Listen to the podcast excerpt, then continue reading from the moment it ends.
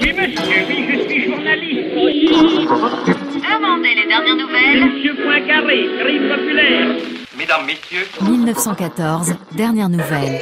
Vous allez voir. Éric Bataillon. La photographie est prise à Sarajevo, en Bosnie, à l'extrême sud de l'Empire austro-hongrois. On y voit un attroupement, essentiellement des hommes, dont certains frappent avec de lourds bâtons du mobilier traîné à terre. Une boutique vient d'être pillée près de l'hôtel impérial. Elle appartient à des Serbes. Des badauds regardent avec nonchalance.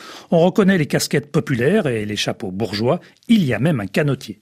Cette scène se répète quasi journellement dans cette région frontalière de la Serbie.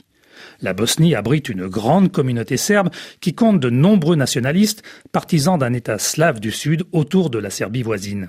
Les assassins de l'archiduc héritier, par exemple, appartenaient au mouvement Jeune Bosnie. Le jour où cette photo a été prise, c'est contre des éléments déloyaux à la monarchie austro-hongroise que la colère populaire éclate. Pourtant, le journal Le Temps de ce 17 juillet 1914 écrit que les Autrichiens vont rester pacifiques.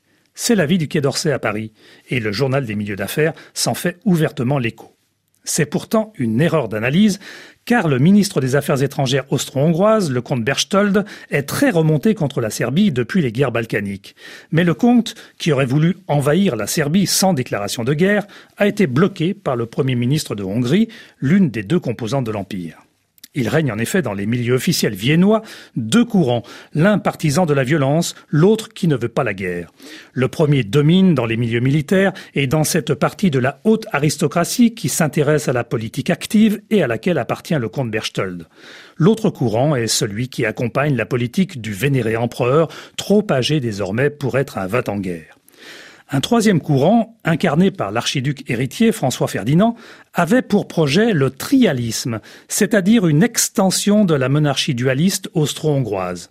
Extension vers les populations slaves de l'Empire, majoritairement plus nombreuses que les Autrichiens et les Hongrois. Slavophile, François Ferdinand voulait les intégrer tout en leur conférant une plus grande autonomie. Cela inquiétait les milieux catholiques à Vienne et à Prague, sans doute plus d'ailleurs la Hongrie, qui voyait dans ce projet une remise en cause de son accession à l'égalité avec les Allemands au sein de l'Empire. Et paradoxalement, cela inquiétait aussi la Serbie, qui préférait réunir tous les Slaves du Sud sous sa bannière, plutôt que d'en voir une partie valorisée dans l'Empire d'à côté. Ce 17 juillet 1914, toutes les provocations sont donc bonnes pour énerver la Serbie.